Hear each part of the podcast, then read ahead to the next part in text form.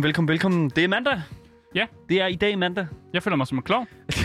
Du, hvorfor det? Det, det, jeg ved det ikke. Jeg, jeg er altid lidt klovnet. Er det fordi, du er to meter høj og har købt et skateboard? Ja. Ja, det er ret klovnet, tror jeg Asger, faktisk. Asger, hvis I ikke vidste det, så øh, siden øh, vi anmeldte Tony Hawk Pro Skater, så har du simpelthen begivet dig ud på et øh, skateboard, Asger. Ja. Jeg kan nogle få tricks. Du, altså, kan du nogle tricks? Ja. Hvad kan du?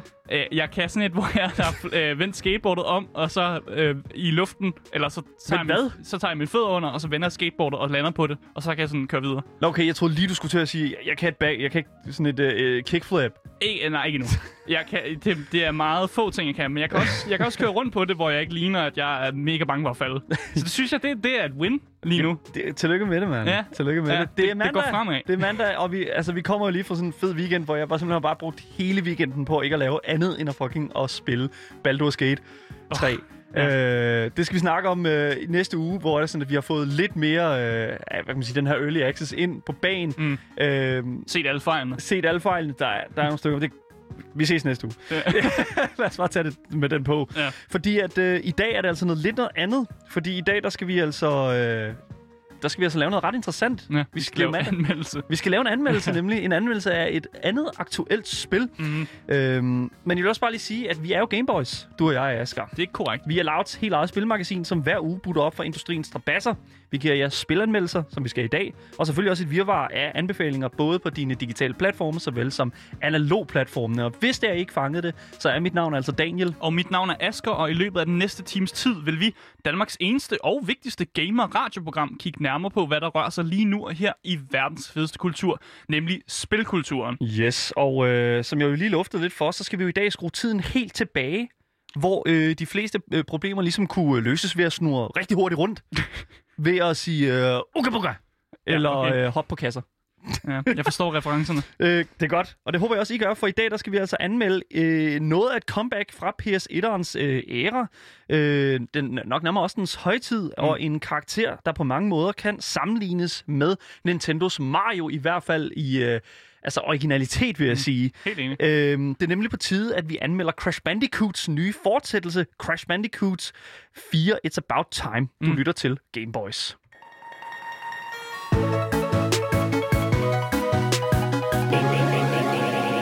Boys. Men først så kommer vi altså lige ind i nyhederne, og øh, det er jo ikke småting, der er sket over weekenden. I hvert fald ikke øh, fra Amazons side af, som jo er den første øh, nyhed, som vi bringer i dag. Amazon har nemlig trukket en af deres nyeste projekter tilbage og fuldstændig afbrudt arbejdet på det. Mm. Det skriver The Verge i hvert fald her øh, for ikke så lang tid siden, nemlig at øh, det ser ud som om, i hvert fald i lang tid har det set ud som om, at Amazon har haft relativt mange jern i ilden. Mm. Øh, fordi, og det var i hvert fald grund til, at vi tror det, og grund til, at det så sådan ud, det var fordi, at i maj, der launchede de jo deres nye øh, titel, der hedder Crucible.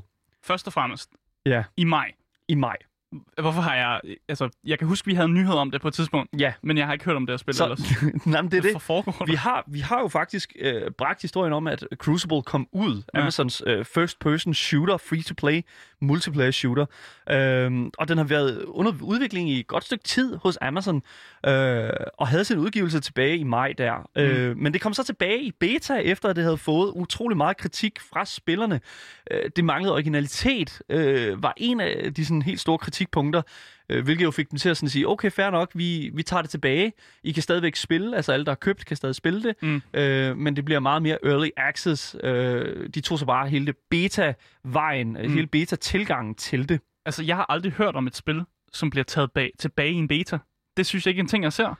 Nej, og det, det er jo også det, det er jo alt det, der er en lille smule mærkeligt, ikke? Fordi at man sådan... Øh, Altså, det giver ikke rigtig mening fra, fra, fra, fra sådan et produktionsniveau, synes jeg. Nej. Altså, sådan, det, det så giver, viser selvfølgelig en lille goodwill øh, fra, okay, fair nok, det her det er ikke godt nok, vi trækker det tilbage og arbejder på det, og måske laver nogle, nogle ting helt om. Mm. Men øh, det, der dog er sket, det er jo, at øh, det kommer tilbage i beta. Ja. Og øh, nu viser det sig så, at øh, Amazon har været ude og sige på deres side, at øh, spillet simpelthen, altså Crucible simpelthen ikke har bevæget sig i en profitabel retning. Ej, det kan jeg fandme godt forstå. Der er ikke nogen, der har hørt om det. Så nu skal alle, der har arbejdet på Crucible, simpelthen flyttes øh, ud til nogle af deres andre titler, som de arbejder øh, på. Mm. Øh, så som for eksempel deres nye øh, MMO, øh, det her, der hedder New World, som Heller ikke hørt om. det har jeg så til gengæld hørt rigtig Ah, okay. meget om, fordi at der har været rigtig meget spotlight på det i hele den der MMO, øh, sådan, hele MMO, sådan skaren, publikummet. Okay. Der begår du der heller ikke så meget, vil jeg sige. Asger. Det, det, så det vil sige, øh, det der er med det, det er, at øh, New World ser jo faktisk ret lovende ud, og det udkommer i foråret 2021. Øhm, og det får jo så lige den her sådan, salvandsindsprøjtning af alle, der har siddet og arbejdet på Crucible. Mm. Øhm, Hvad fanden sker der så med Crucible? Jamen, det er jo det. Fordi dem, der så har købt... Nu står, folk, nu der står der folk, der har købt Crucible. Ja. Og øh, der, altså, af den grund, så har øh, Amazon simpelthen været ude og lave en PSA, en pub, øh, Public Service Announcement, Ja. øh, som siger, at spillerne, som har været i betaen, Mm. eller har købt spillet, da det udkom i maj, kan altså stadig matchmake og spille sammen, men altså kun frem til den 9. november. Okay. Hvis du så til gengæld vil forsøge dig med at refundere spillet, øh, så kan du altså gøre det igennem amazongames.com eller på Steam. Det er altså noget, der står på Amazons side okay. Så man kan godt spillet. refundere det, selvom man har spillet det længere tid. For det Yes. plejer jo ikke at være muligt. Nej, og det er jo så det, som der er en lille smule sådan, jeg ved ikke helt, hvordan det fungerer igennem Steam, men du kan altså gøre det igennem deres side, der hedder amazongames.com, hvor at du kan gå ind og sige, jeg har købt spillet, og jeg har jeg vil gerne have mine penge tilbage, fordi det- spillet stopper. så det giver meget god mening, ikke? Ja. Ja. Og det gælder til gengæld også med, øh, ovenikøbet også med alle de her in-game købte items. Det er jo Mm. live service, og altså, du Men kommer var til at det, bruge penge på var det. det ikke en free-to-play multiplayer? Jo, men du kan jo... Det, free-to-play betyder Ja. jo, at du kan købe in-app purchases. Ah, okay, så det er det, de giver tilbage. Ja, O- Okay. Og Der er, jo nogle, der er jo en hel masse ting, som du kan betale for. Sådan er det jo. Selv med Ja. Rocket League, nu der er kommet over på Epic Games øh, launcheren der, Mm. mm. altså så har du stadigvæk en hel masse penge, du, altså en hel masse ting, du kan bruge penge på inde i spillet. Og det er jo så også med folk, der ligesom, altså har købt en eller anden Founders Pack, Mm. som øh, man kunne købe i starten. Det er meget rodet. Jeg vil anbefale folk til at gå ind på amazongames.com. Altså, hvis de har Øh. været så uheldige at slå på spillet. Fordi jeg kender ikke nogen, som har fortalt mig om det her. Det, Overhovedet. jamen det er det. Ja, altså det var, og det er også en af grundene til, at, at, at de ikke ligefrem altså er sådan, Amazon har tænkt, okay, det her det behøver vi ikke arbejde mere på. øh, hvis det er, at du vil læse Amazons fulde udmelding om uh, Crucible, så kan du altså finde det på spillets side, som hedder playcrucible.com.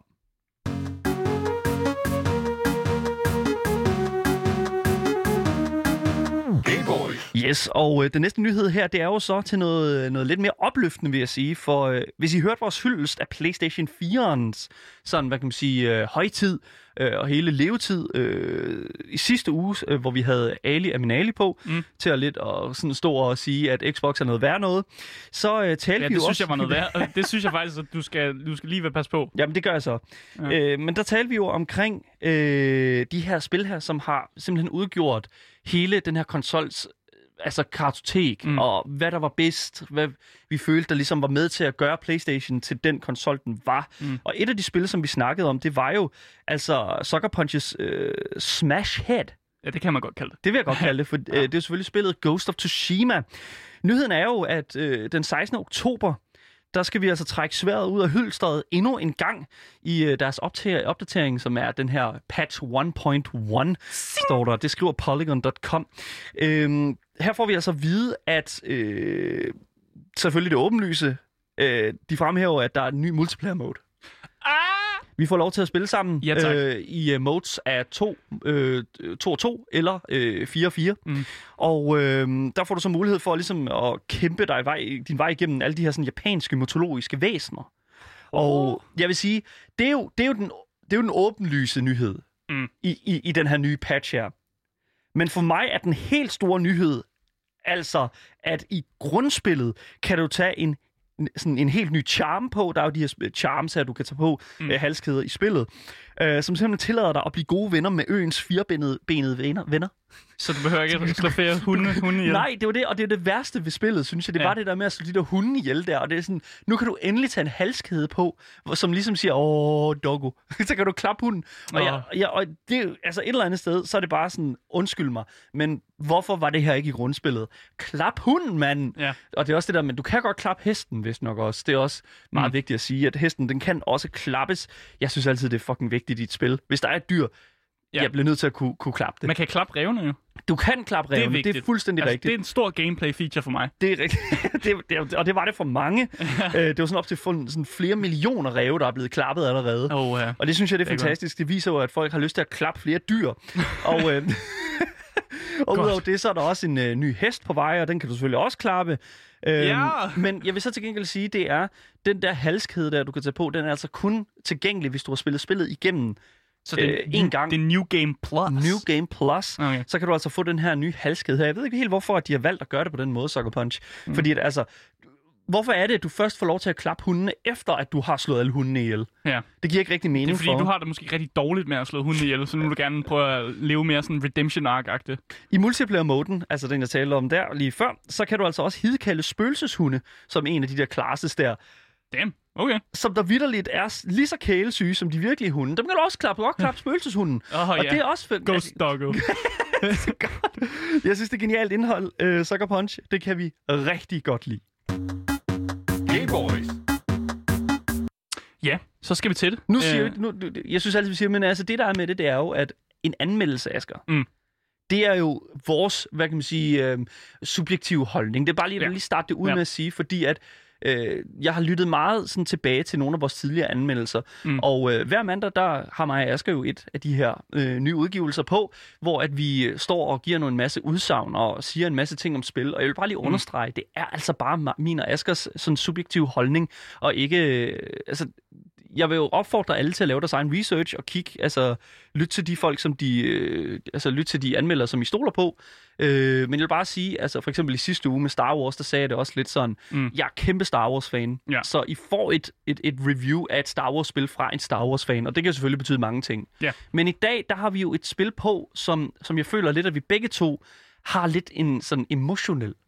Ja. Sådan, øh, altså vi er begge to sådan, altså vi, vi har begge to oplevet det her, altså den her karakter før. Øh, det er jo selvfølgelig øh, et, et, en anmeldelse, som, som jeg synes, der har været long, long way coming. Mm.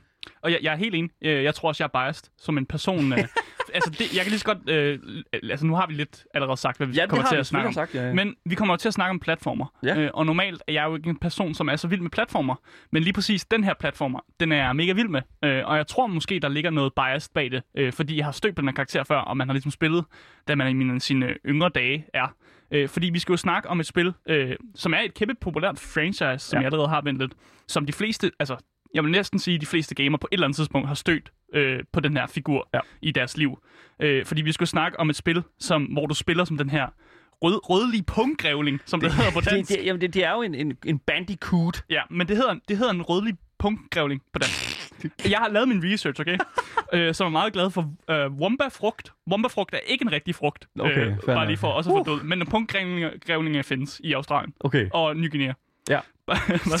Okay. Men det er altså et spil, hvor du øh, hopper øh, som galt livet, og du snor ind i kasser, og faktisk alt, som har en puls. Øh, vi skal nemlig snakke om det nye Crash Bandicoot-spil, som hedder Crash Bandicoot 4 It's About Time.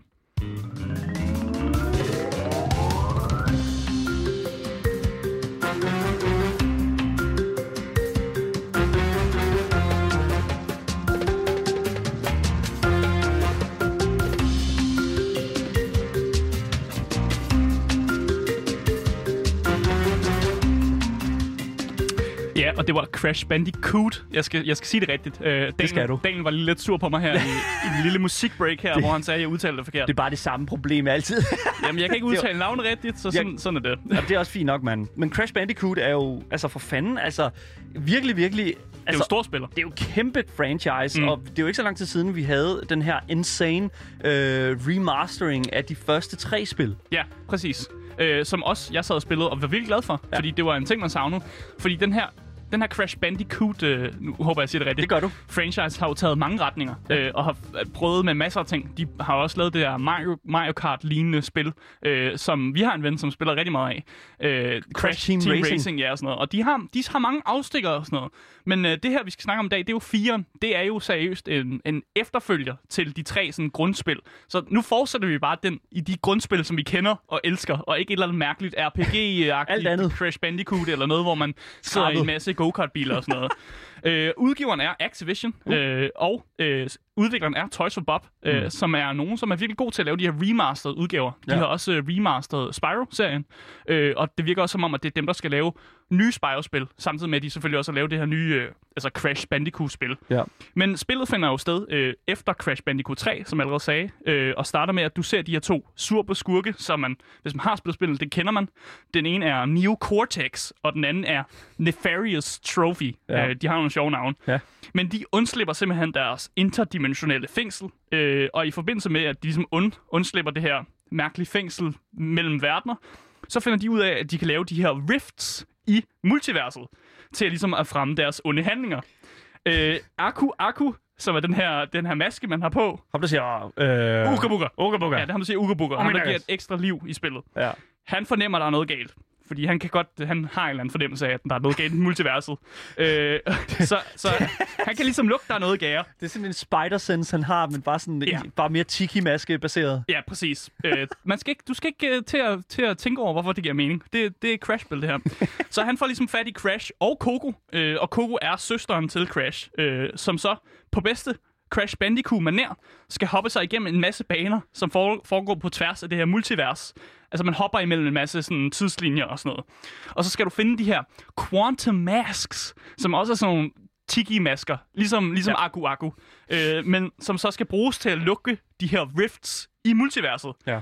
og som samtidig også giver dig nogle fede kræfter, som så gør, at, at spillet bliver mere innovativt.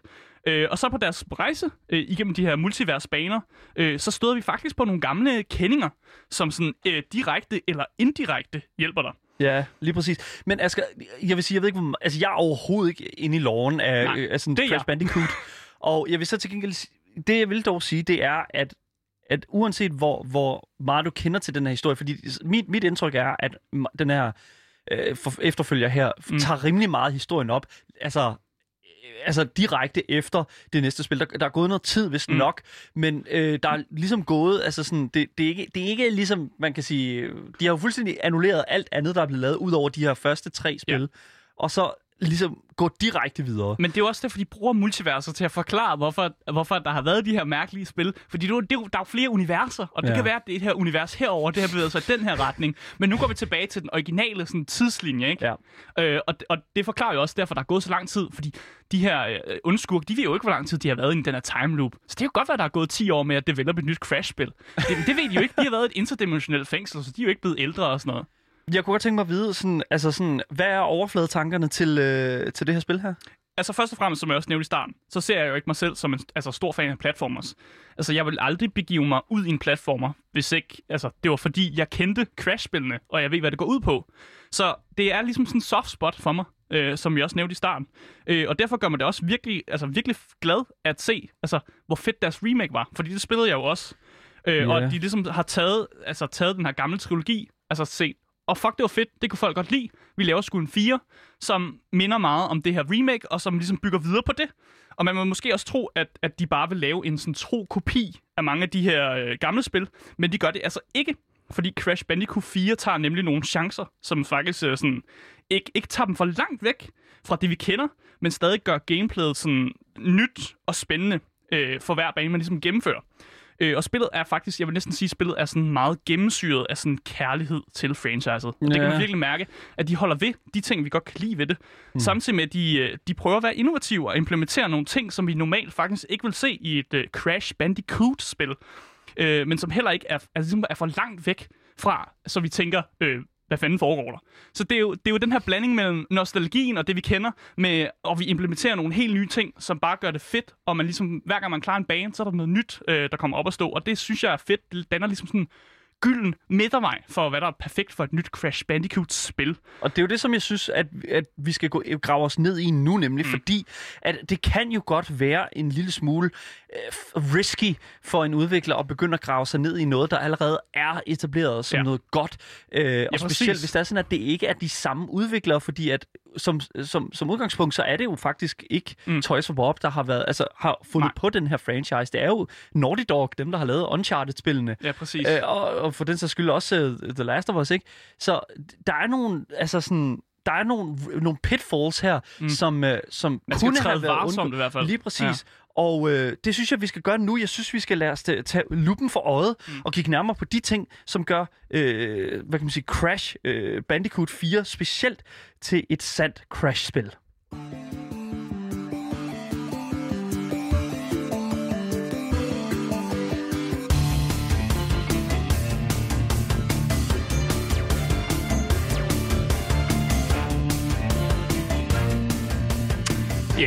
Altså hvis man har spillet Crash Bandicoot-spil, så kender man nok controlsene udenad. Ja, Man det, har- altså, det er meget simpelt. Ja, man har et hop. Det hop er virkelig godt til, at man kan hoppe på nogle kasser, hoppe på nogle TNT-ting, hoppe på nogle fjender. Så har man et spin. Spin er også rigtig godt på kasser. Ikke så godt på TNT, så dør man. Øh, også rigtig godt på nogle fjender. Ja. Øh, og så har man også et lille slide, som man kan lave. Øh, det ved jeg ikke, om, jeg kan ikke huske, om det er ting i de gamle, men man har i hvert fald et lille slide, som, øh, som man kan bruge til at slide nogle kasser og slide ind under nogle ting. Også når man løber væk fra ting. Øh, og det, det er egentlig bare det, du skal have styr på. Man kan også lave et lille body slam, som er rigtig godt mod sådan nogle jernkasser, men... Øh, Det, det, det ved jeg udmærket. Det har været med. Altså, det Ja. det, der er med. Men jeg vil også til gengæld sige, at, at det, det, altså,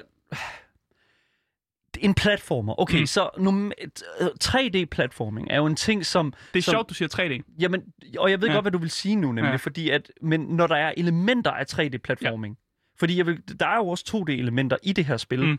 men når du har 3D-platforming, så skal du som udvikler virkelig tænke dig om, fordi det her, det var det største kritikpunkt, der var for øh, remaster, altså den her remaster-trilogi, Mm. Insane øh, Crash Bandicoot, Insane-trilogien der. Mm. Og altså, det var det største kritikpunkt, der var, det var, at de havde, altså, det var virkelig, virkelig svært for folk at se, hvor at de er henne på banen. Og det er også en ting, som faktisk helt tilbage i uh, Super Mario 64, Mm. øh, sådan tidsalderen der på Nintendo 64'eren, som var deres største stør- altså sådan problem, det var jo sådan, det er bare mega svært at se, hvor du er henne mm. på sådan et, når du hopper for eksempel, og, sådan, og kameraet er bare virkelig flaky meget, Ja. ja. altså sådan i de gamle titler, så jeg kunne godt tænke mig hurtigt at spørge. jeg vil til gengæld våge at påstå, at det er en del af charmen. Men jeg vil, ja. ja. det er igen, fordi altså, er det det?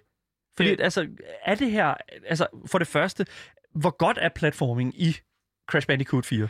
Jeg synes, det er helt vildt godt. Øh, og som sagt, vi har, du har allerede lagt op til det. Der er jo 3D-elementer af det. Ja. Det meste af det foregår i 3D, og så nogle gange skifter den til 2D. Ja. Hvilket jeg synes er mega fedt, at den har det der skift. Og når man er 2D, så skal man ikke tænke så meget over, altså om man er sådan mere inde, i- hvad hedder det, inde i skærmet, eller om man kommer tæt på og sådan noget. Man skal ikke tænke- tænke tredimensionelt i Nej. 2D-banerne. Men det har de faktisk fikset rigtig godt, fordi der er sådan en lille øhm, gul, gul platform under dig. Ja. Så når du hopper et sted, så viser den gule platform der, hvor du kommer til at lande, og derfor kan du afstandsbedømme meget bedre, end du Ja. ville kunne før, og det synes jeg er virkelig godt. Der er selvfølgelig stadig det der med, at, at Crash Controlsene, han er lidt... Han er lidt glidende på en eller anden måde.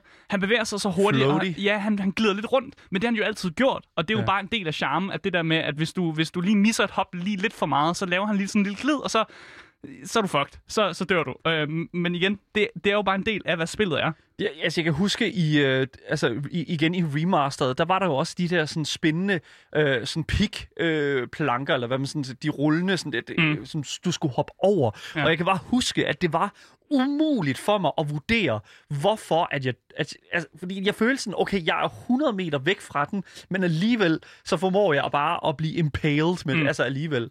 Det føler jeg, at de har fikset. Okay. Øh, og det er fordi, jeg føler mere, at der er sådan en, en del af, åh, det er min skyld det her. Fordi jeg kan godt se ideen med, hvis du hopper over det der, og du dør, og du føler, det er ikke min fucking skyld det her, fordi at jeg kan ikke se, hvor fanden jeg er henne. Mm. Her der føler jeg mere, at man dør stadig på den måde, men det føles ikke som om, at det er spillets skyld. Det føles mere som om, at jeg er en, jeg er en idiot med mine fede fingre på controlleren. øh, og det, det synes jeg kan noget, fordi så, så man bl- bliver mindre frustreret på en måde. Altså, jeg er rigtig god til at blive vred, når jeg spiller. Øh, hvis man har lyttet til noget Gameboys nogensinde, så ved man, at jeg godt kan være en lille angry, angry uh, ginger. Ja, altså, du, har, du har et temperament, det vil jeg godt sige. Mm. Men jeg vil så også til gengæld sige, at, at tit og ofte, så, altså det, så er det jo også berettiget, vil jeg sige. Fordi at, Mm. altså, det, tit og ofte, så er spil bare virkelig, virkelig ikke okay med, med, altså med, med sådan noget der. Og det, Mm. så er det sådan, ah, it's the game's fault. Nej, nogle gange så er det altså bare the game's fault. Ja, og, og igen for lige at komme videre med den samtale, så er det jo også, at Crash Bandicoot, Coot, Crash, Crash Bandicoot, Oh my god. ja, for satan, det er blevet et problem hele programmet. Oh my god. Men det har jo ikke nogen sværhedsgrad. Altså, du kan ikke sætte den på easy mode. Du kan heller ikke sætte den på hard. Der, der er den sværhedsgrad, der nu er. Der er den måde, banerne nu er bygget op på. Og det synes jeg faktisk er meget fedt. Ja, det der så dog er med det, det er jo, at, øh, fordi det har jo været, i, ma- i lang tid været nøjagtigt det samme øh, sådan argument for for eksempel Super Mario-spillene. Mm. Men det er jo, jeg kan, huske, jeg kan ikke huske, hvilket et af Super Mario-spillene det var, men der var den her, sådan, hvis du døde et vis antal gange, Mm. så gav spillet dig en, øh, sådan en, en mushroom, som gjorde dig udødelig. Ja, det er det samme med det her spil, fordi hvis du dør mange gange, så får du også en, en akku akku maske sådan en uga buga maske øh, til at starte med, så du Ja. ligesom har en ekstra liv, så du kan begå nogle flere fejl. Og det, øh. det, det, det, det kunne jeg godt tænke mig at snakke om i forhold til sværhedsgrad, fordi Mm. jeg føler måske lidt sådan, at altså, det er måske et eller andet sted meget godt, at den er der, men burde man et eller andet sted ikke have muligheden for at slå det fra? Fordi det kan jeg nemlig huske, at du kunne i Super Mario. Jeg kan så fortælle dig, at det, lige præcis den akku akku maske, øh, jeg kan fortælle dig, at det gør ingen skid forskel. What? De, de fleste gange, hvor jeg dør, så dør jeg, fordi jeg falder et hul. Nå ja, eller fordi jeg misser et hop. Og så er det, Så er det fucking, lige meget. Så er det fucking lige meget, jeg har et ekstra liv. Så det, for mig gør det, gjorde det virkelig ikke nogen forskel. Okay, og det var bare sådan en måde, hvor spillet måske fortæller mig, hey, get, get good, son. Oh my god. Og så bliver man sådan lidt, oh, okay, fuck, fuck dig, spil. Men, men udover det, så er det mega fedt. Der er faktisk også to sværhedsgrader, som du kan sætte det på, nu når du nævnte det faktisk. Okay. Eller ikke sværhedsgrader, men der er to modes, du kan spille i. Ja. Du kan spille i retro, og så kan du spille i modern. Øh, de anbefaler, at man spiller i modern øh, og ikke retro. Og Okay. retro er jo bare sådan, som de gamle Crash-spil har spillet. Det der med, at man har nogle liv. Man har måske fem liv i en bane, og hvis du mister alle dine liv, så skal du starte banen helt på ny. Altså, så kan du ikke gå Ah, ja, tilbage til, så kan du ikke gå tilbage til dit check, checkpoint. Det er, jo den, det, altså, det er jo ikke bare tilbage i sådan de gamle Crash-spil. Sådan er det jo faktisk med næsten alting. Ikke? Altså Ja. også med Super Mario. Hvis du mister alle dine liv, så er det bare tilbage. Så er det bare hele vejen tilbage. Ja. Yes. Øh, og så har de modern, som er mere sådan, hver gang du dør, så ryger du tilbage til dit checkpoint, men til gengæld så har du sådan en counter op i hjørnet, der tæller, hvor mange gange du dør. Og hvis du dør over et vis antal gange, så får du ikke den her gem, øh, sådan ekstra gem, som er til sidst. Så det udfordrer lidt sådan completionisten til at dø mindre end tre gange, fordi det er sådan standard ting på hver bane. det synes jeg faktisk er en meget positiv måde at gøre det på, fordi Mm. at altså sådan, jeg, jeg kan godt lide det der med sådan, at jeg kan godt lide det der med, at ja, ja, okay, jeg bliver sendt tilbage og sådan noget, ikke? og der er, ja, der er måske noget, noget checkpoint-kultur og sådan noget, som, Mm. som nogen, der vil sige, at, at altså, det, det, altså, det er måske stadig lidt for svært. Altså, jeg, det, som jeg, jeg synes bare, det er en fed måde at gøre det på et Mm. eller andet sted, fordi at, at det giver noget incitament for ligesom at klø på og gøre sig selv bedre, samtidig med, at, at, at du ikke bliver straffet sådan helt vildt. Nej, jeg kan også sige, at jeg spillede uh, Modern, øh, for det er også det spillet anbefaler, du gør. Og jeg kan også sige, at det var en rigtig god idé, at jeg gjorde det. fordi det her spil er bare sværere. Altså, øh, det er næsten en objektiv holdning. Jeg vil at sige, det er bare sværere end de gamle spil. Ja. Øh, der er nogle hop, der bare er svære, og der er meget mere sådan, at de her innovative ting, de har med, som gør bare, at spillet bliver bare så meget sværere. Ja. Øh, og jeg vil faktisk våge at påstå, at at på grund af, at det bliver meget sværere, så sætter de også aldersgruppen op lidt mere. Og jeg føler også, at spillet går lidt mere efter et ældre publikum, eller mere sådan nostalgieffekten. Dem, der måske, de har måske kunne se på nogle analytics, at dem, der har købt remasteren, måske også har været et lidt mere ældre publikum. Men og det er ligesom dem, de prøver at bygge et spil til. Ja, men jeg tror måske, fordi at, jeg tror, at det har noget at gøre med, at de, ans, altså, at de, de, de, de ligesom, de har kigget lidt på, okay, hvor gamle var dem, som spillede, altså 1, 2 og 3, Mm. og hvor gamle er de mennesker nu? Mm. Ikke? Altså sådan, fordi at, altså, ja, de prøver jo ligesom at, at reklamere det her spil her som en direkte fortsættelse, så de er nødt til at, ligesom at appellere til det publikum, som har haft den oplevelse med de tre Mm. spil. Samtidig med, at det heller ikke er langt nok fra, at de kan invitere nye ind. Så, og det tror jeg faktisk, de gør rimelig godt. Men det Øh, gør de jo alligevel et eller andet sted, fordi at, altså, det er jo et favoritspil. Det er Ja. jo et, altså, jeg vil sige, Gakket. Jeg det, tror, at den... Garget, ja, lige præcis. Altså sådan, det har en, en vis altså sådan appeal, Mm. en, en, en, en, en vis tiltrækningskraft til den målgruppe. Og jeg, altså, jeg, jeg tror et eller andet sted, at, at det for, har fungeret ganske udmærket for Mm. dem. Og jeg tror endda, de har gjort spillet endnu mere gakket ved at have den her uh, multivers tilgang til det. Fordi hver gang du rejser mellem sådan øh, nye multiverser, så ændrer uh, banerne helt meget udtryk. Og det er jo mega fedt for, at man kan indføre en masse fucking gakkede ting. Altså man kan bare sige, i det her multivers, så, øh, så kan blæksprutter være levende, og de kan have svær, og de er pirater og sådan noget. Og så i det her multivers, så har vi nogle krokodiller, som kan gå rundt og sådan. Altså, man kan, der er fri, sådan totalt kreativ mulighed for, hvad der er levende, og hvad kan være et monster. Og også ting som slet ikke, altså nu snart, de fleste eksempler, jeg kom med, det var dyr. Men der er også spøgelser og sådan nogle øhm, mærkelige øh, tiki, altså, tiki-figurer, som også bliver levende og sådan noget. Altså, der er virkelig sådan, den her diversitet i multiverset gør bare, at man kan smide mange ting i hovedet på spilleren, og, sådan, og hele tiden man er sådan, wow, det, det er noget nyt, jeg ser her, det er en ny fjende. Ja. Øh, men med samme mechanics. Altså enten så kan man spinde den, eller man kan hoppe over den, eller så skal man undgå den. Og det er jo bare en fed ting, at, at det er et forskelligt monster, som opfører sig forskelligt, men det er samme måde, du ligesom løser problemet på. Ja. Samtidig vil jeg også sige, at det er mega fedt med de der quantum masks, som er der det her innovative element, som jeg snakker om i start- ja, starten. fordi at det er faktisk lidt ligesom de her Mario Mushrooms, ikke? Altså, du får Ja. ja. nogle forskellige sådan abilities igennem at tage den der maske på der. Ja, præcis. Øh, den første maske, man får, det er sådan en lidt en gennem, gennemsigtig øh, øh, blå-hvid maske. Og det, den gør, det er, at der er de her, jeg ved ikke, hvad jeg skal kalde dem, ghost platforms. Altså, der er sådan omridset af, hvor der vil stå en platform, og så kan du trykke på en knap, og så kommer den platform frem, samtidig med, at der måske er en anden platform, der forsvinder. Og så skal man ligesom balancere det der med, at man kan få platformen til at forsvinde og komme frem igen, samtidig med, at du hopper rundt og gør sådan nogle ting. Ja. Så det er sådan multitasking, som er en- en ting, man ikke rigtig... Altså, som fungerer virkelig godt i, i Crash-sammenhæng, men som er en ting, hvor jeg tænker, hvorfor har de ikke implementeret det noget før? Men jeg, jeg kommer også sådan til at tænke på, fordi det, her, det minder, det er jo, en- det er jo, jeg synes, det er noget gameplay her, der minder mig om rigtig meget omkring sådan Super Mario igen. Ja. Altså, du kan jo ikke tale omkring de her sådan platformers, uden at sådan et eller andet sted at anerkende, at, at der findes bare en, en platformer, der er meget mere populær og meget mere anerkendt. Ja, Jamen, Og- jeg er helt enig. Altså, jeg ved det ikke, altså det, lige den her, altså sådan, Super Mario, øh, Super Mario Maker Mm. øh, på Switchen jo, har jo den her sådan, øh, blok, hvor der er sådan, at du kan hoppe op, hoppe øh, op og ramme blokken lige på Mm. god Mario manér, og så slukker du for en platform, men tænder for en anden, og så Ja. ja. de to forskellige farver. Mm. Og altså, en ting, som jeg, en ting, som jeg tænkte rigtig meget over, da vi sådan gik ind i det her review her, det var jo, at, at eller anmeldelse, som Mm. det hedder, øhm, at det var sådan, altså, spillets sådan, sådan movement og spillets sådan øh, gameplay, at mm. sådan, rammer vi overhovedet noget innovativt her, føler du? Ja, ja, ja. ja. Det, jeg kommer ind på det. Bare roligt. Vi det, kan- kom- okay, vi det, kan det kommer, Daniel. Jamen, det er For godt, den, fordi den, glæder mig. Den næste Quantum Mask, du får, det er jo det her Infinity Spin, hvor Crash han bare spinner rundt for evigt. Og han bliver sådan en, uh, en purple goo, der bare kan spinne rundt. Og det er jo mega fedt, for så kan man bare uendeligt spinde ind i fjender. Let it rip. samtidig med, at dit hop, det bliver længere. Altså, du kan svæve længere, og du bliver, jo- du bliver jo faktisk en ta- tornado, der bare er ustoppelig. Okay. Øh, og det er faktisk ret fedt, øh, for jeg elsker, når man bare kan angribe alt på sin vej øh, i det her Infinity Spin. Ja. Der er også slides. Du kan slide på sådan nogle rails, ligesom man ser det i Ratchet Clank. Jeg tror, det er dem, der gjorde det mega populært. Ja. Og det er også bare en ting, jeg synes er, er mega sjov.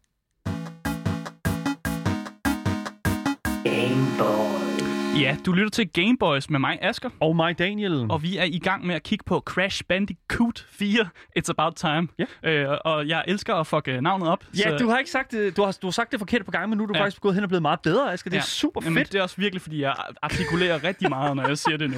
Nej, hvor er det fedt. Uh, vi er i gang med at snakke omkring de Mm. uh, gameplay-aspekter af Crash Bandicoot 4, Ja. ja. som altså, vi et eller andet sted har virkelig, virkelig... Altså, uh, altså virkelig har fanget, nej, men, altså, vi har ja. fanget vores øje. Mm. Ja, Men først og fremmest, øh, eller ikke først og fremmest, men nu er vi inde i nu er vi i anmeldelsen. gang, ja. Men ligesom du, øh, du spurgte mig, øh, bliver man ikke træt af det her innovativ, eller er det overhovedet innovativt nok til at være nyere end Mario, tror jeg lidt var der, du formulerede Tilføjer det af. noget nyt. Og det synes jeg, det gør. Og jeg synes meget, det bruger sådan en Lego-klods-teknik, som jeg vælger at kalde den. Det der med, at du får øh, introduceret nogle ting, så finder du ud af, hvordan man gør de ting. Du har dit spin, du har det her, og så bygger du ligesom Lego-klodsen ovenpå. Det kan være, at du tilføjer den her mask, der gør, at du kan få platform, som er sådan en ghost-platform til at øh, komme frem. Det kan også være, at du tilføjer den her tornado-spin. Det kan også være, at du tilføjer et wall run. Og det er sådan ting, der bliver sådan, sådan springuleret ind over dit gameplay, så du hele tiden ser noget nyt, samtidig med, at du, du har masteret sådan det gamle aspekt af det. Og det er jo den Lego-klods-teknik, jeg kalder det, fordi du bygger, tager Lego-klods om på den anden, øh, og, og forstår det, det brede udsnit, udsnit den ja. vej. Du må undskylde, at jeg, at jeg virker en lille smule skeptisk. Men og, det er fint nok. og det behøver jo heller ikke at være helvedes nyskabende altid mm. hver eneste gang, at man laver en fortsættelse til noget. Fordi at, at jeg synes jo, det er okay, at man bruger elementer fra andre ting og tilføjer det i en ny setting. Mm. Og Crash Bandicoot havde jo, jeg tror, Crash Bandicoot havde brug for noget, altså at gøre netop det, fordi at vi har jo altså etableret, at yes, han kan dreje rundt, og yes, Ja. han kan hoppe, og yes, han kan lave øh, øh, smash, ikke? Nu kan han også wall run. Nu kan han wallrunne, Ja. han kan altså, lave kan den der på. Han, ja. ja. lige præcis. Så nogle gange så er det også, hvad tilføjer det Mm. til hele den her sådan, franchise? Og det er måske et eller andet sted, det udgangspunkt, man skal tage, når man kigger på... Øh, Mm. Specielt, altså sådan, er der noget nyt Ja, tilføjet? Fordi det tilføjer jo nogle nye movesets til Crash og Coco. Ja. Men det, der også bliver tilføjet, det er nye karakterer, som ikke er Crash og Coco, som kan Damn! andre ting. Ja, nu bliver det spændende. Ja. Fordi af de her rifts i multiverset, så kommer der jo nogle mærkelige karakterer frem. Det er klart. Øh, og der er den her karakter, der hedder To- Torna, som jeg tror, I plottet i, i det store sådan, uh, Crash mul- uh, multivers, så er hun Crashes kæreste, hende her Torna. Hun ligner egentlig en, en, bare en ældre udgave af Coco. Uh, det, sk- ja, det, det er lidt mærkeligt. Men, men det er sådan, hun ligner, og hun ser sådan lidt cyberpunk-agtig ud. Uh, og hun kommer ud af sådan en portal, og så er hun bare klar til at hjælpe. Hun har en, crab, en, en grappling hook. En Og så- grappling hook. grappling hook, og så kan hun lave wall jumps. Okay. Og der er der jo noget helt nyt til gameplayet, når du lige pludselig har en grappling hook, du kan bruge til at grabbe nogle fjender, samtidig med, at du kan sådan grapple dig forskellige steder hen. Og hun har det her wall jump, som gør, at hun kan hoppe fra væg til væg. Du har også en uh, tidligere fjende, som nu også er blevet en karakter, du kan spille. Dingo, Dingo Deal. Dingo Deal. Nej. jeg håber, jeg udtaler rigtigt. Så, det, Dingo, Deal, Dingo Deal er sådan en, uh, en krokodille, som er en af fjenderne i Crash, Oh oh my Crash-spillene. Men han er nu, uh, han er nu altså, ikke rigtig med dig, men han hjælper dig sådan indirekte. Han er jo en dingo dial, så Ja. han er en crocodile og en dingo. Ja. En Blandet bland- sammen, En det- blandet, det er en det, det blandet handler om. Ja, og han har en restaurantbusiness, som øh, bliver ødelagt, og så skal han jo ud og hævne sig. Og han er bare blevet portrætteret som den største sådan hillbilly swamp-type, sådan der bor ude i en sum, som bare sådan, ja, get off my property. Og øh, han er mega fed, fordi han har, øh, han har en kæmpe støvsuger, som han render rundt med, som han holder ligesom sådan en, en two-barrel shotgun-agtig. Så han er virkelig sådan stereotypisk sådan swamp dweller. Øh, og så kan han bruge den her støvsuger til ligesom at, at støvsuge ting op, og så skyde dem ud igen. Og det gør han jo med TNT. Og, og jeg vil så sige, Dingo, Dingo Dial. Dingo Deal. Dingo dial. Dingo Dial er faktisk en af mine yndlingskarakterer at spille. Øh, for jeg elsker bare at være en stor krokodille med, en- med en sådan kæmpe støvsuger, der bare ødelægger alting. Jeg, jeg, jeg googlede ham lige for lige at se, hvordan han ser ud, og det er bare sådan, han er så, han, han er bare en karakter lavet efter dit hoved, mand. Ja, oh ja. my god. Mega Hvis fed. Det er som om, at de har kigget ind i Askers kranie og tænkt, okay, vi skal lave en ny karakter, eller vi skal, ja, vi skal lave en karakter, han er jo selvfølgelig fra et af de tidligere spil, Ja. og så bare sådan, åh, oh, okay, Asker godt lide det her, fair nok. oh my god.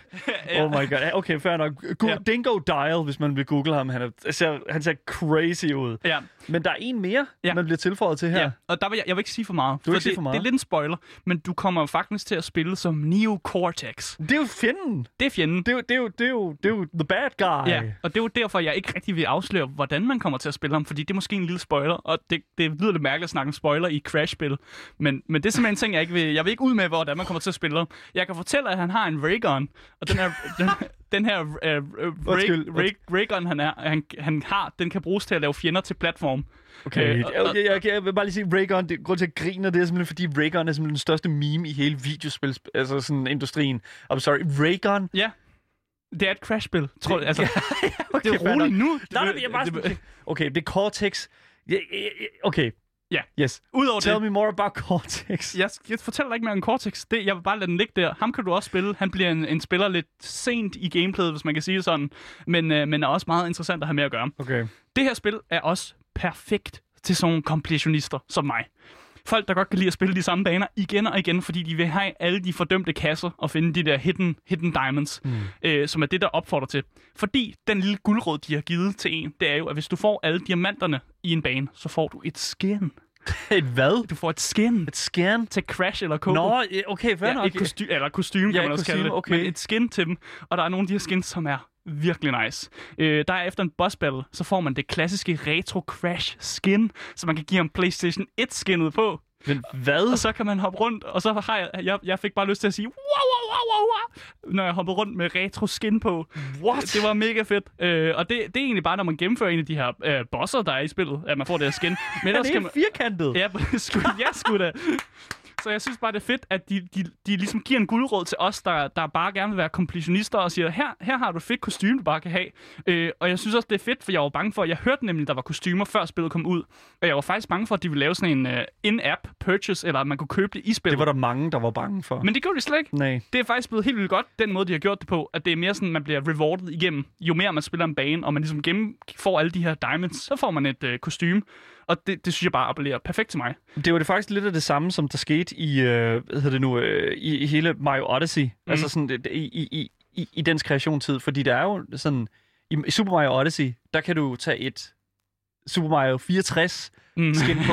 og, det, og jeg ved ikke, det er sådan en sjov ting, som, som, som de her sådan, udviklere er begyndt at kigge meget mere på. Sådan det der med sådan, det her er en homage, mm. og det synes jeg er super fedt, fordi at, altså, sådan, det ser blandt andet, fordi at, i dag er spil jo bare sådan mega optimeret, ser flot ud, Mm. altså vildt store graf, altså, grafiske sådan, øh, Ja. accomplishments, og så smider de bare sådan de der tre polygoner ind, som der er med, altså i de, de gamle der, øh, Ja. karakterer. Og det er også men sjovt, når spillet ser så visuelt godt ud, at man spiller rundt som ja, tre polygons øh, crash og bare løber rundt der.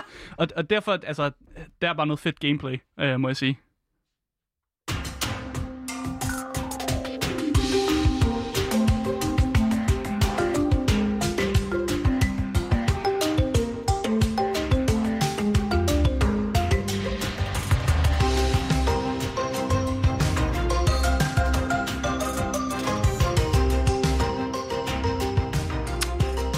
Vi er jo allerede vi er et uheld kommet forbi noget af narrativet, fordi at, øh, jeg kan ikke lade være med at snakke om Crash Blood. Men det, ja, det, det, det loven, ikke? Altså, ja, hvis, den dybe lov. vi, Game of Thrones, altså ja. Harry Potter, ikke? Ja. Altså, vi har, vi har jo de der kæmpe store historier der. Og så har vi Crash. Så er vi Crash Bandicoot, kommer også op. Men Ja. okay, altså, hvad er det her? Jeg, jeg, er helt vild med, jeg er helt vild med narrativet Crash, men det er som om, at det er, det er også en appelleringsting til mig, fordi hver cutscene, det tager kun nogle minutter. Øh, det, er sådan, det, det er et eller to minutters cutscene, så er du fandme i gang. Og det er super let at forstå, selvom det, det måske godt kan være virkelig lidt forvirrende, når jeg fortæller alt det her om multiverser. Men det er jo egentlig bare en måde at forklare på, hvorfor alting er lidt whack. Alting er lidt gakket. Det er bare sådan, ja, det kan man nu. Ja. Og det er jo sådan, de gør det. Og det fede er jo, at Crash, han er sådan en held. Han er jo en, en stum held. En, en silent En prota- silent protagonist, Ja, ja. en stum held. Ja. Så han stiller ikke spørgsmål til han ved det. Og det er bare perfekt. Ja. Det er bare sådan, der er nogen, der siger til ham, Gud red verden, og så gør han det bare. Mm. Øh, og som spiller, så er det også bare sådan, Nå, men så stiller jeg heller ikke spørgsmålstegn, fordi hvis Crash ikke kan, så kan jeg heller ikke. Der er godt nok Koko, som ja, spiller, stiller nogle spørgsmål en gang imellem, men okay. altså, det er jo, hun er ikke så vigtig. Hun er også sådan lidt med, okay, Crash han gør det her, så nu gør jeg det også. Hun er lidt medløber. Øh, og det, det er bare perfekt til den måde, de ligesom prøver at for, forklare historien på øh, med det her multiverser og, og, og det her der motivation med, at man ligesom bare skal stoppe det her, det fungerer bare vildt godt. Og også det her med, at det fungerer super med de her nye spillere, som kommer ind, altså de her nye karakterer, som man spiller. Fordi den måde, de har gjort det på, det er jo, at øh, hver gang man spiller en bane med Crash eller Coco, så sker der måske nogle ting i banen, hvor man siger, har det var lidt mærkeligt. Øh, og så bagefter, så kan man spille de her alternative karakterer, som jo så gør et eller andet, som gjorde, at det var sådan her, det var i banen. For eksempel, så kan man spille som Torna i en af de her baner, hvor hun sætter sådan en krog på sådan en stor øh, monster truck. Og fordi hun sætter en stor krog på monster trucken, så bliver Crash ikke kørt ned i en anden bane, men han skal stikke af fra den i en klassisk sådan chase scene, som Ja. er sådan en klassisk øh, Crash-ting, de har. Klassisk. Ja, og så kan man også spille som ham her, øh, Dingo Dahl, som på et tidspunkt, han, render, han, han ved ikke, hvad fuck der er sket. Han falder bare igennem en masse portaler, øh, og, og er lidt bare sådan, nå ja, fint nu er jeg her, nu skyder jeg dem her. han, er, han, er perfekt, han er perfekt efter mit hoved. Så vi, jo- altså et eller andet sted er, hvad jeg tror, eller i hvert fald har en god formodning om, at det vil, vil være det, der sådan, var din tilgang til at ryge. Sådan, Nå, nu er jeg her, okay, fanden, jeg kan bunker lige hele byen. Jamen, det, det er præcis sådan, han er. Cool. Han, han falder igennem nogle portaler. Han, han, han vil bare gerne tilbage til sin restaurant, ikke, som han har lavet. Men så nu er han igennem portalen, og han har sin store vacuum cleaner, og nu gør han bare fucking klar på, at nu skal der bare støvsuges en masse ting. Og så kommer man skulle lige til, hov, nu kommer han lige til at skyde med den her kanon. Men det er fordi, han, på grund af, at han skyder med den her kanon, så clear han lige en masse enemies for Crash. Så han er sådan en total indirekte hjælp til Crash, at han bare kommer til at gøre nogle ting med et uheld, fordi han bare ødelægger alt på sin vej. Og derfor så hjælper han Crash. Og jeg synes bare, det er perfekt, at de implementerer det på den måde, fordi han teknisk set er jo ond. Men, men han er ikke ond længere, fordi han har det der goal med, at han bare gerne vil tilbage til sin restaurant. Det er jo en og bare mand- gerne have fikset det. Jamen, det er præcis det. Eller, det er jo en dingo dial, som jo et eller andet sted er... Altså, det er et væsentligt i det univers, som sådan, sådan set bare er selvfølgelig bundet af en, en, en drift til at bare sådan, hey mand, jeg vil faktisk bare gerne, jeg vil faktisk bare gerne leve mit liv. Ja, og ja. det er sådan et eller andet sted, det er bare... Leave me alone. Leave me the fuck alone, man. Ja. Det, jeg skal... Ja. Men det er, altså, det er også det, som jeg synes, for, for hurtigt lige at ramme den der sådan, uh, silent protagonist der, Mm. altså det vil jeg gerne lige runde lidt, fordi vi, lavede, vi har jo lavet et, et, et helt uh, sådan kar- karakteranalyse spot på nogle mm. af de her sådan silent protagonists, dem der ikke siger så meget. Mm. Og sådan har det jo altid et eller andet sted været med Crash Bandicoot, øh, at han at han aldrig siger noget. Han siger, wow! Ja, han siger, wow, ikke? Altså, sådan, han har jo sådan den der sådan meget sådan... Altså, Crashes karakter Ja. tilføjer jo faktisk ikke så meget andet end hans tilstedeværelse og det input, mm. som du som spiller gør. Ja. Og så lige pludselig, så sker der bare ting rundt om ham. Det er sådan lidt Harry Potter-agtigt, hvis Harry Potter ikke har noget at sige. Nå, nej, men altså, det er sådan, du ved, hele verden omhandler sig. Hele verden handler bare om Crash Bandicoot, uden at han egentlig som sådan gør så meget ved det. Seriøst, er den bedste reference nogensinde. Ja, Det, men- Potter, hvis Harry Potter var en idiot, der ikke havde noget at sige. Men det er det, fordi at, altså, ske, ting sker bare for den her karakter jo. Mm. Og det, er jo, det, det gør det, fordi at, at det skal det, og for at historien skal komme videre. Mm. Men jeg synes, det er meget interessant, den mm. der sådan, det har garanteret en betegnelse, men jeg synes, det er super vildt, det der med sådan, at ting sker bare. Mm. Og nogle gange, så kan jeg godt have det sådan lidt, fuck man, prøv at overveje, Han hvis er det mest skete... heldige person nogensinde også, Jamen kan prøv man... at overveje, hvis det skete i virkeligheden et eller andet sted, ikke? Altså sådan, du bare sådan går nedad, og så er det bare sådan, her er en pose penge, mand. og, så, og det var så, eller det vil også være gå den anden vej. Lige Her, pludselig her så er er en portal. her har du et, et, et, et bassin med krokodiller, mand. Det skal, Bare du- hop du, over det. skal hoppe over her, mand. Det, det, altså, det er jo det, som, som jeg synes, der er så fedt ved, ved, ved hele det her univers Mm. mm. her. Ikke? Altså, at det har den der sådan humor bag sig, som jeg synes, at, at, at for eksempel Super Mario mangler lidt. Altså sådan, Mm. du ved... Altså, den kan, Crash Bandicoot-universet kan godt tillade sig at være lidt sådan Øh, jeg, jeg vil jo ikke sige sådan Sonic, fordi at Sonic er, jo også lidt en meme, ikke? Altså, ja. men, men, men, der, jeg vil sige, der er meget mere, eller meget mere lore i Sonic, vil jeg sige, end Crash. dybere sådan Chaos Emerald lore. Ja. Men det er så også Ja. en helt anden side af sagen. Men grunden til, at vi sammenligner dem jo, det er jo fordi, at på mange måder, og det er også det, vi snakker om i starten, på mange måder, så er Crash Bandicoot jo faktisk, hvad Mario er for Nintendo, Mm. og hvad Sonic er for Sega, Ja. føler Jeg helt og i, langt hen ad vejen, så synes jeg faktisk, at det at, at Crash Bandicoot gør rigtig, rigtig mange ting Mm.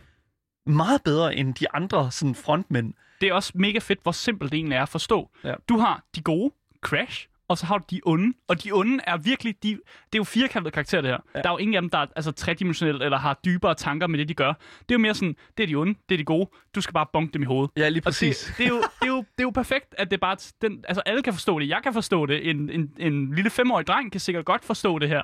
At det, det er bare sådan, det er. Men- og for at være helt ærlig, ikke? Ja. Der er jo ikke nogen, som spiller Crash for grund af historien med. det er der jo ikke. Det er jo ikke derfor, du spiller spillet.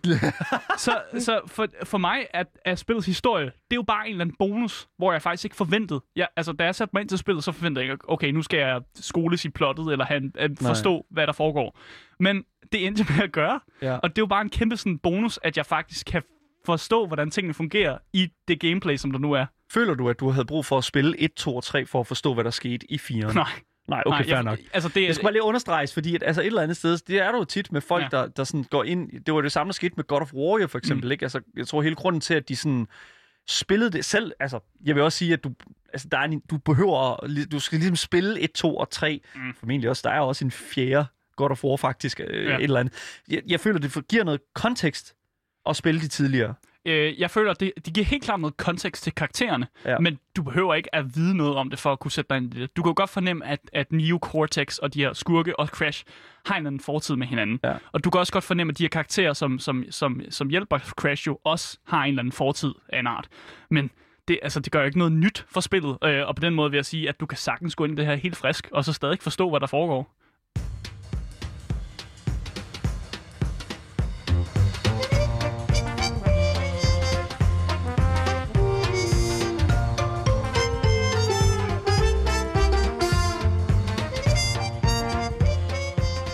Ja, det vi hørte her, det er en af mine øh, yndlingssange i spillet, faktisk. Offbeat Ja. hedder nummeret. Det er, fordi banen hedder off, også offbeat. Ja, det bruger meget det der med sådan navngivning af musikken Ja. til at, med det samme med banen. Fordi det, vi snakker nu om, det er jo visuel og lyd. Ja. Og derfor har jeg fremhævet det her nummer. Fordi i den her bane, så er alting opkoblet til det her nummer. Så musikken er vildt vigtig i banen, fordi der er sådan nogle spøgelser, der spiller på trompet, og skeletter, der spiller på alt Oh muligt. no! Ja, Tut det, tut! det er en helt sådan festivalbane, ja. Øh, hvor der bliver spillet på en masse musikinstrumenter. Og der kører, øh, der spiller de jo på deres instrument og laver sådan en fireball, der kommer ud, og den kører på beatet. Det vil sige, at du skal Wow. hoppe på offbeat. Og det er Hvor derfor, er det fedt. at musikken hedder offbeat, så du får sådan en helt sådan mu- musikalsk sådan, øh, måde at tilgå banen på, at du skal hoppe hver gang der er et offbeat, og, og den måde, at øh, du kan sætte dig ind i sådan nogle kanoner, der skyder dig afsted, som også skyder dig. Den, den, den, de tipper sådan med foden, ligesom som om de følger beatet. Wow. Og så lige da, når den kommer på det, det er sådan firetakten, så skyder den der ud. Og det, det passer bare mega godt i musikken, at det, det ligesom har fået sådan en stor fremtrædende ting der. Det er selvfølgelig øh, kæmpe, kæmpe altså sådan, øh, altså, applaus til Mm. mm. komponisten, der står bag musikken i det her spil, Walter Mayer. Øhm, han er ikke den samme komponist, som har lavet musikken til de tidligere spil, i hvert fald ikke det første, øh, som jo nemlig var Josh Mansell. Mm. Og øh, jeg kunne godt tænke mig sådan lige hurtigt at spille øh, de her sådan, øh, faktisk de to forskellige temamelodier. Mm. Øh, og så kan vi selvfølgelig lige vende tilbage til Offbeat, men jeg vil faktisk godt lige øh, spille den, de, de to øh, sådan, temamelodier Mm. mm. ved siden af hinanden, og så lige prøve sådan at høre, hvad er forskellen mm. egentlig. Her kommer øh, dens øh, temamelodi til det her spil, som er skrevet af øh, Walter Mayer, øh, som er komponisten til øh, Crash Bandicoot 4.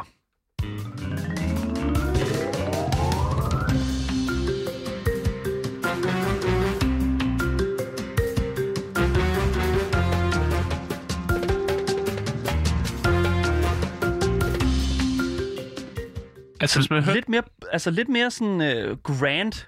ja, men du vil jo godt kunne høre, det her var Crash-musik. Det eller, kan du. Eller du vil i hvert fald have et godt bud på, hvad, hvilken slags spil det var i hvert fald.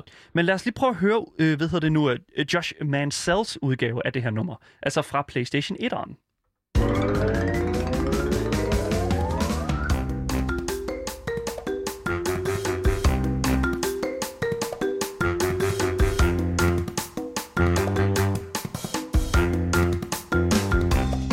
Er jo det samme. Det, Det- du det siger det det samme, Ja. men jeg vil faktisk våge at påstå, at det er altså meget anderledes. Mm. Det, der er altså virkelig, virkelig en, en, en stor forskel i de her sange her, fordi jeg vil faktisk våge at påstå, at øh, hvad hedder det nu, øh, Walter Mer har ramt et meget mere sådan moderne mm. lydbillede af, altså sådan, hvordan det her univers lige pludselig er blevet større. Og det er jo sådan en ting, hvis vi skal snakke musik, altså at, at putte et reverb, altså putte noget, noget rumklang på noget musik, det skaber noget størrelse. Mm. Og jeg føler, at grunden til, at det er blevet gjort, det er fordi, at vi ligesom, nu er vi, altså vi er i en ny tid, vi er i en ny tidsalder, vi er på nogle nye konsoller, Mm. og vi er altså i et moderne øh, Crash-univers. Mm. Og det er altså fedt. Det kan jeg godt lide, Ja. og jeg synes, det er en, den rigtige vej for det her, øh, for det her spil. Jeg simpelthen. føler fandme også, han gør et godt arbejde. Fordi han har formået at opkoble musik til alle de her multiverser, som Mm. jo er mega diverse og forskellige. Mm. Øh, og det giver jo, at man har det her fantasy-look og forskellige baner, som bare bliver fuldt rigtig godt af musikken. Og det, det er bare virkelig godt lavet. Altså, det er kado til, til, til Walter Mare, som har fået det her op at stå, og man lægger ikke rigtig mærke til det, men det er der, og det er vigtigt at, ligesom, at pointere, at det visuelle og musikken bare spiller super godt med hinanden. Ja. Øh, og, og kæmpe øh, kado til det. Kæmpe gave. Jeg vil også sige, i forhold til, øh, hvad hedder det nu, øh, når der er sådan, at vi snakker omkring det visuelle design Mm. mm. af spillet. Vi har jo talt lidt omkring, øh, hvor farvemæssigt spillet et eller andet sted er. Jeg vil jo faktisk godt give også et kæmpe kado til nogle af de her artists, som har skulle vende tilbage Mm. mm. til at ligesom at kigge i den her sådan, øh, i den her franchise crash verdenen og prøve at vække den lidt til live igen. Og vi har talt lidt omkring at man selvfølgelig kan ændre hvordan Crash ser ud, Mm. men altså jeg vil sige kæmpe kudos også til de, dem der har siddet og skulle lave en ny Crash Bandicoot. Ja. Han ser nice ud. Ja. Han ser rigtig kæk ud. Han ser fly ud. Han ser fly Ja, ud, og det er sådan, du ved, de der blå jeans, der ikke han har på, og sådan, altså, der er sgu noget fedt ved det. god animeret ansigtsudtryk Ja, også. Han er jo bare the master of altså, ja, gummiansigter, var jeg ved at sige. det, Det er passer bare præcis. mega fedt. Og det giver altså bare rigtig, rigtig meget, øh, sådan, det giver bare rigtig, rigtig meget til hele udtrykket i Mm. spillet, at vi ligesom formår at runde det. Level design, Mega fedt. mega Øh, fucking Det fedt. fungerer bare. Altså, alting bliver gradvist sværere, som det er, der er meningen. Og så starter man jo også på hans der stranden i starten, som jo er den klassiske Crash Bandicoot-strand, man altid ser som de første Han er baner altid i. washed up. Ja, præcis. præcis. Det er den, man starter på, og så går man igennem multiversen, og det bliver gradvist øh, sværere, samtidig med, at du får flere Lego-klodser at lege med, og det passer bare godt. Fedt.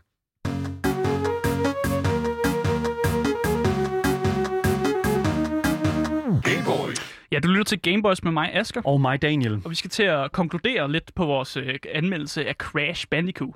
Øh, og hvis du spørger hjemmesiden howlongtobeat.com, øh, så tager det, som er en, en hjemmeside, der viser, hvor lang tid det tager at gennemføre spil, så tager det cirka 10 timer at gennemføre historien, og 27 timer at gennemføre det hele.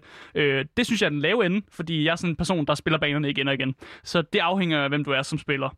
Øh, men altså, jeg kan varmt anbefale Crash Bandicoot til alle aldre, med det forbehold, at det, altså, det er svært. En, øh, om, altså mere svært end de gamle spil. Så man skal ligesom bide tænderne lidt mere sammen. Til gengæld så griber det om de helt rigtige ting, når vi tænker på et klassisk Crash Bandicoot-spil. Og jeg har faktisk generelt øh, svært ved at påpege, hvor der, hvor der skulle være fejl og mangler i øh, det her spil. Øh, det, altså, de lidt mere avancerede aspekter af gameplayet kan måske være svært at forstå for det yngre publikum, øh, så jeg tror helt sikkert, de prøver at appellere til nogle, altså, de nostalgiske, nostalgiske fans. Øh, men jeg tror også, det kunne være rigtig godt for sådan et barn-forældrespil faktisk, at man sætter sig ned med sit barn og spiller det. Øh, fordi så har faren eller moren måske lidt større mulighed for ligesom, at hjælpe en igennem det. Øh, men det er i hvert fald et, et spil, som jeg har nydt en hel masse. Øh, og det ligger til, godt nok til den hæftige pris af 60 euro. Øh, og kan indtil videre kun fås til PlayStation 4 og Xbox. Men jeg synes alligevel, det er, det er godt givet ud pengemæssigt. Det er en spicy pris, mm. og øh, altså et eller andet sted, så vil jeg bare sige, øh, snus til det, og øh, kom tilbage til os, mm. hvis det er sådan, at øh, I har kunne lide det. Altså, I ved i hvert fald, hvor I kan kontakte os.